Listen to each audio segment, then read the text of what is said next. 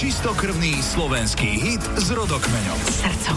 V srdcovkách vám hráme tie najväčšie slovenské a české hity a v tejto rubrike sa vraciame do čias, kedy tieto piesne vznikali. Dnes sa pozrieme na pieseň Aniel, ktorá vyšla v roku 1994 na prvom albume skupiny Maduar I Feel Good.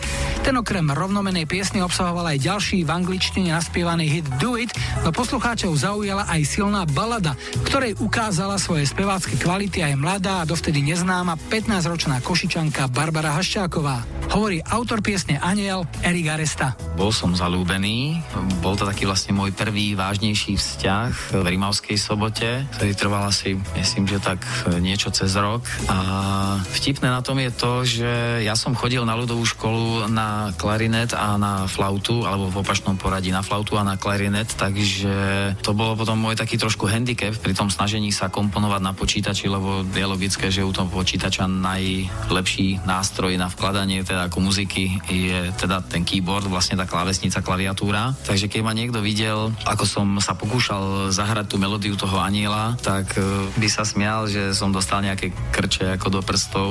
Bolo to veľmi také jednoprstové, e, strašne pomalé. Ja som to potom myškou na tom počítači ešte upravoval dĺžky tónov, napravoval výšku toho tónu, keď som sa netrafil, ale zase dokázal som to potom e, doladiť tak, aby tá krásna melódia vlastne ako znela, ako keby bola zahraná v finále dobrým klaviristom. Pesnička vznikla najprv ako v mužskom podaní, mali ju spievať teda ako Laco, čo sme ako demo aj nahrali, ale ja si myslím, že nie je divu, že keď sme potom v Košiciach stretli Barbaru a dali sme jej tú pieseň, ktorá sa jej veľmi páčila a myslím si, že jej aj neskutočne sadla tomu jej vlastne ako hlasu, tak sme vedeli, že proste takto to má byť a opakujem sa, ale s barbariným podaním vlastne tá pieseň dosiahla svojej dokonalosti. Julo Virší hrá najväčšie slovenské a